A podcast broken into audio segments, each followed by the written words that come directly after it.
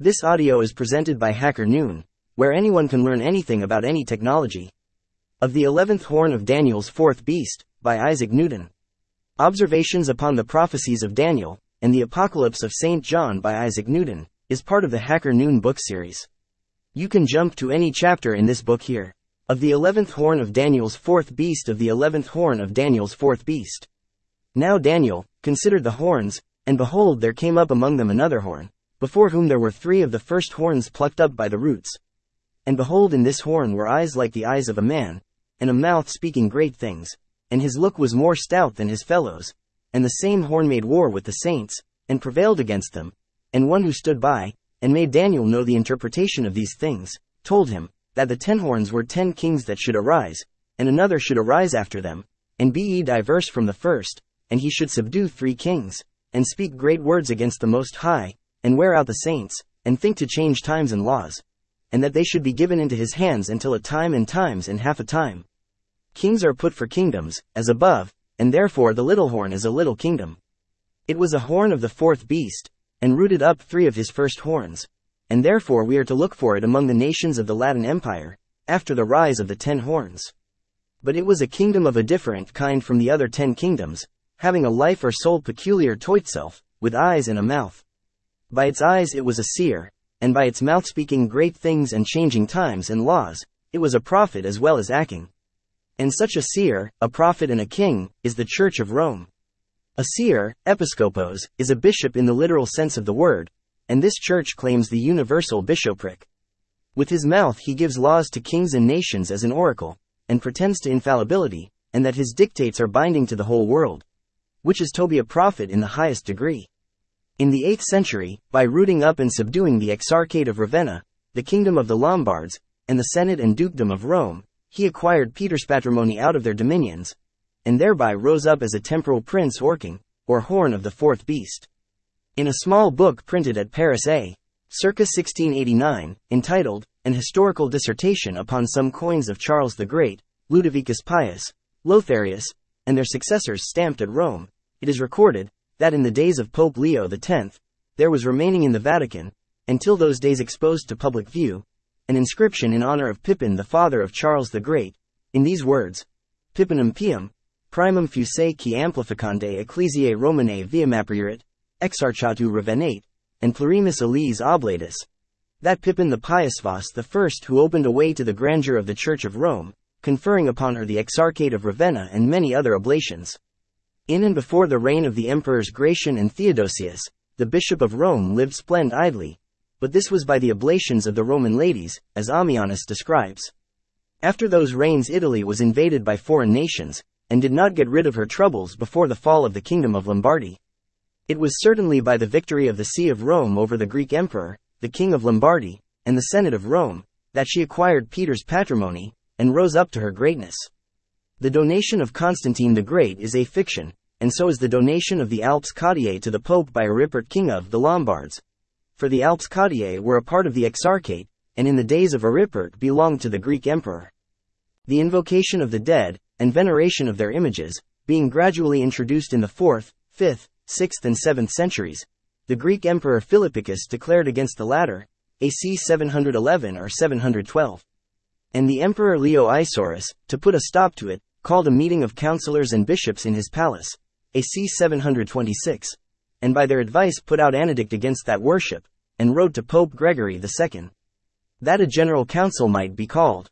But the Pope thereupon called a council at Rome, confirmed the worship of images, excommunicated the Greek emperor, absolved the people from their allegiance, and forbade them to pay tribute, or otherwise be obedient to him. Then the people of Rome, Campania, Ravenna and Pentapolis, with the cities under them, revolted and laid violent hands upon their magistrates, killing the exarch Paul at Ravenna, and laying aside Peter Duke of Rome who was become blind. And when Exhilaratus Duke of Campania incited the people against the Pope, the Romans invaded Campania, and slew him with his son Hadrian. Then a new exarch, Ut coming to Naples, sent some secretly to take away the lives of the Pope and the nobles of Rome, but the plot being discovered, the Romans revolted absolutely from the Greek emperor, and took an oath to preserve the life of the Pope, to defend his state, and be obedient to his authority in all things. Thus Rome with its duchy, including part of Tuscany and part of Campania, revolted in the year 726, and became a free state under the government of the Senate of this city. The authority of the Senate in civil affairs was henceforward absolute, the authority of the Pope extending hitherto no farther than to the affairs of the Church only.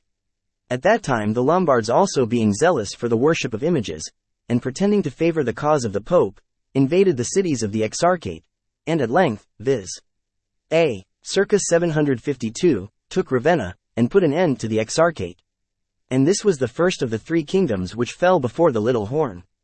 In the year 751 Pope Zachary deposed Childeric, a slothful and useless king of France, and the last of the race of Meroveus, and absolving his subjects from their oath of allegiance, gave the kingdom to Pippin the major of the palace, and thereby made a new and potent friend. His successor Pope Stephen III, knowing better how to deal with the Greek emperor than with the Lombards, went the next year to the king of the Lombards, to persuade him to return the exarchate to the emperor. But this not succeeding, he went into France, and persuaded Pippin to take the exarchate and Pentapolis from the Lombards, and give it to Saint Peter. Accordingly Pippin A, circa 754 came with an army into Italy, and made Aistulfus king of the Lombards promise the surrender. But the next year Aistulfus, on the contrary, to revenge himself on the Pope, besieged the city of Rome.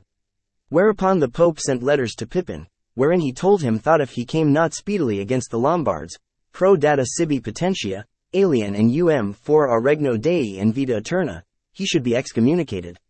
Pippin therefore, fearing a revolt of his subjects, and being indebted to the Church of Rome, came speedily with an army into Italy, raised the siege, besieged the Lombards in Pavia, and forced them to surrender the exarchate and region of Pentapolis to the Pope for a perpetual possession.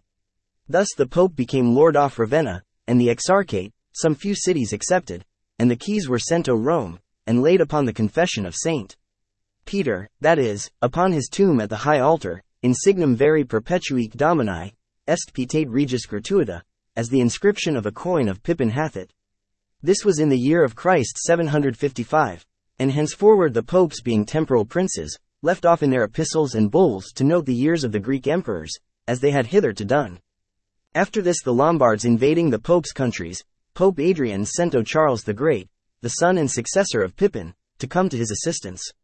Accordingly Charles entered Italy with an army, invaded the Lombards, overthrew their kingdom, became master of their countries, and restored to the Pope, not only what they had taken from him, but also the rest of the exarchate which they had promised Pippin to surrender to him, but had hitherto detained, and also gave him some cities of the Lombards, and was in return himself made patricius by the Romans, and had the authority of confirming the elections of the popes conferred upon him.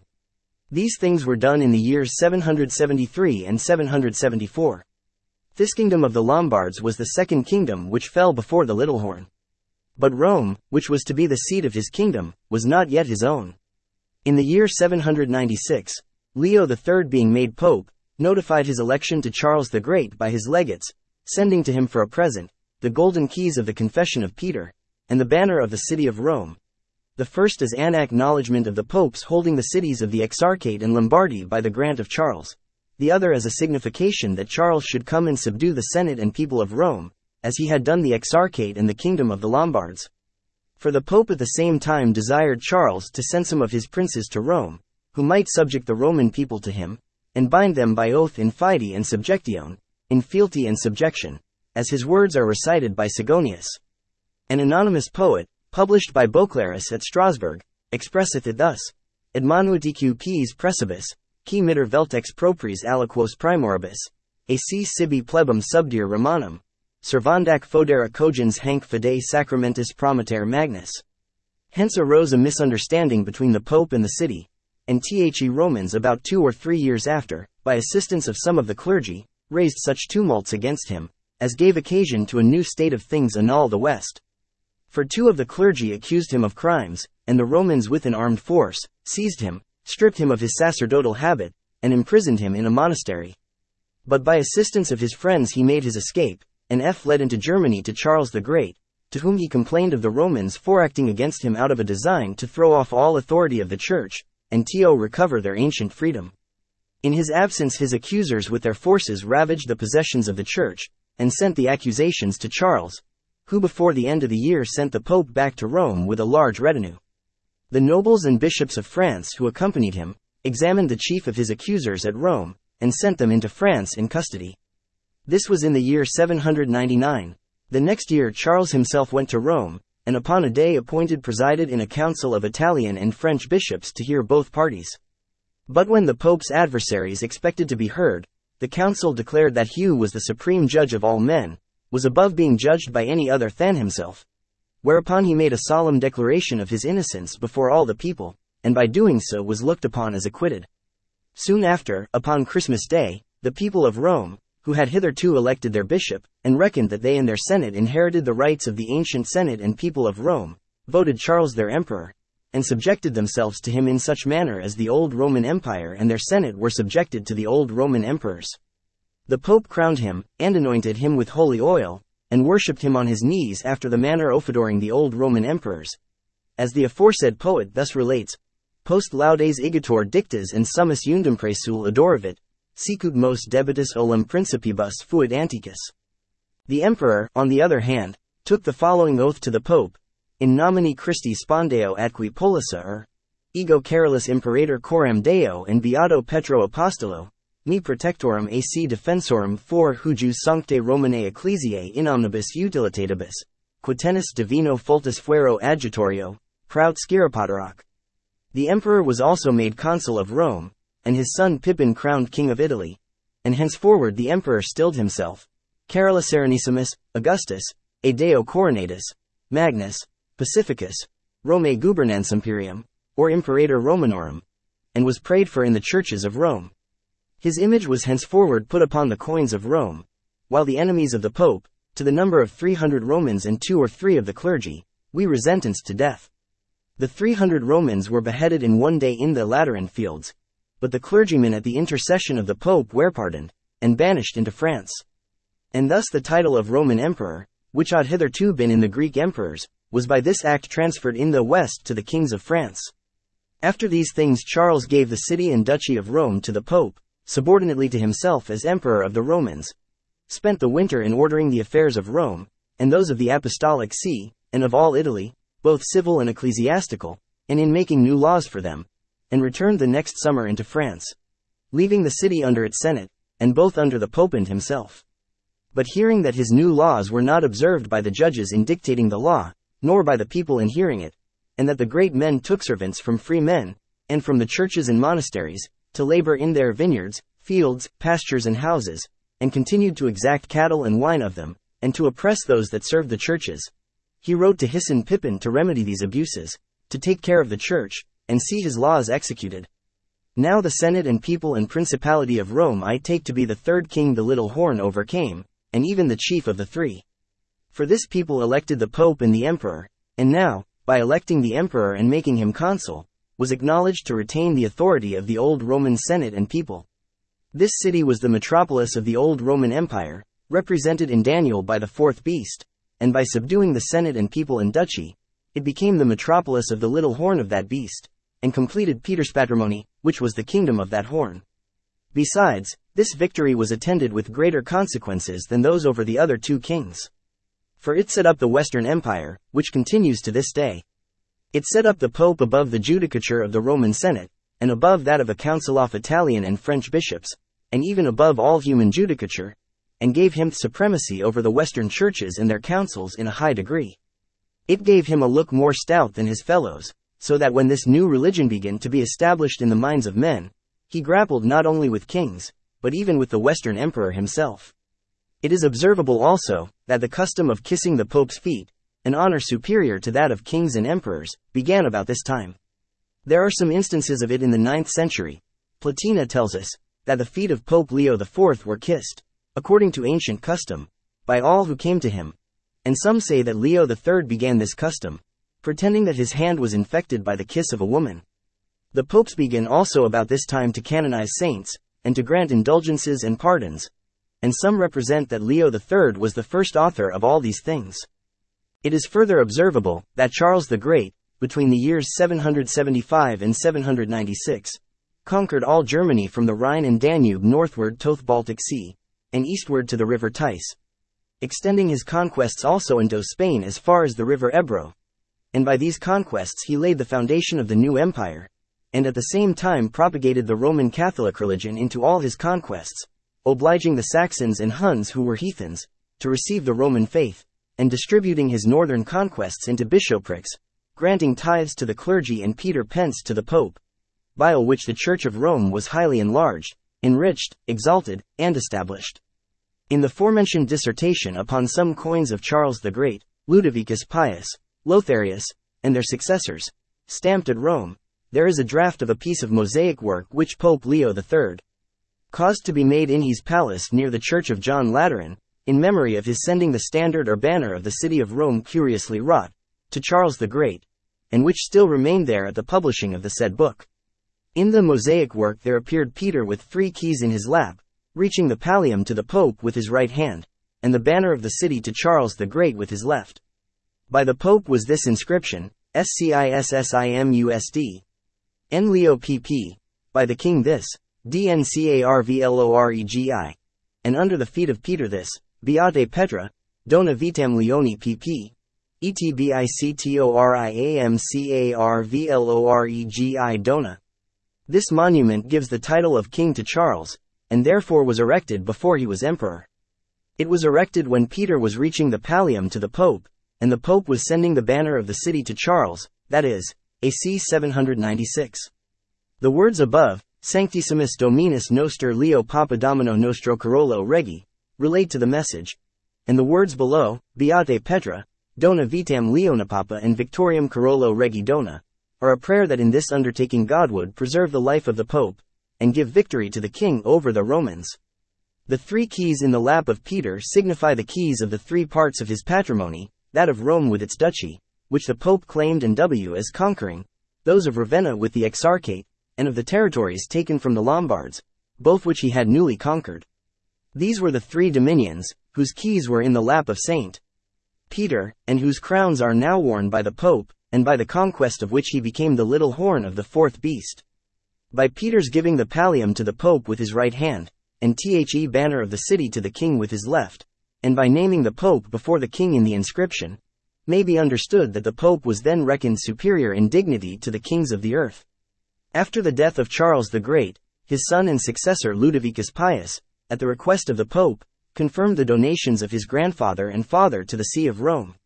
And in the confirmation he names first Rome with its duchy extending into Tuscany and Campania, then the Exarchate of Ravenna, with Pentapolis, and in the third place, the territories taken from the Lombards. These are his three conquests, and he was to hold them of the emperor for the use of the church sub integritate, entirely, without the emperor's meddling therewith or with the jurisdiction or power of the Papa therein, unless called thereto in certain cases. This ratification the Emperor Ludovicus made under an oath, and as the king of the Ostrogoths, for acknowledging that he held his kingdom of Italy of the Greek emperor, stamped the effigies of the emperor on one side of his coins and his own on the reverse. So the Pope made the like acknowledgement to the Western emperor. For the Pope began now to coin money, and the coins of Rome are henceforward found with the heads of the emperors, Charles, Ludovicus Pius, Lotharius, and their successors, on the one side, and the Pope's inscription on the reverse, for many years. About Hacker Noon book series, we bring you the most important technical, scientific, and insightful public domain books. This book is part of the public domain. Isaac Newton, 2005. Observations upon the prophecies of Daniel and the Apocalypse of St. John. Urbana, Illinois. Project Gutenberg. Retrieved October 2022, https colon slash slash www. Gutenberg. Org, cache, EPUB, 16878, PG 16878 images. HTML This ebook is for the use of anyone anywhere at no cost and with almost no restrictions whatsoever. You may copy it, give it away or reuse it under the terms of the Project Gutenberg license included with this ebook or online at www.gutenberg.org located at https colon slash slash www. Gutenberg. Org, policy, license. HTML. Thank you for listening to this HackerNoon story, read by Artificial Intelligence. Visit hackernoon.com to read, write, learn and publish. Dot.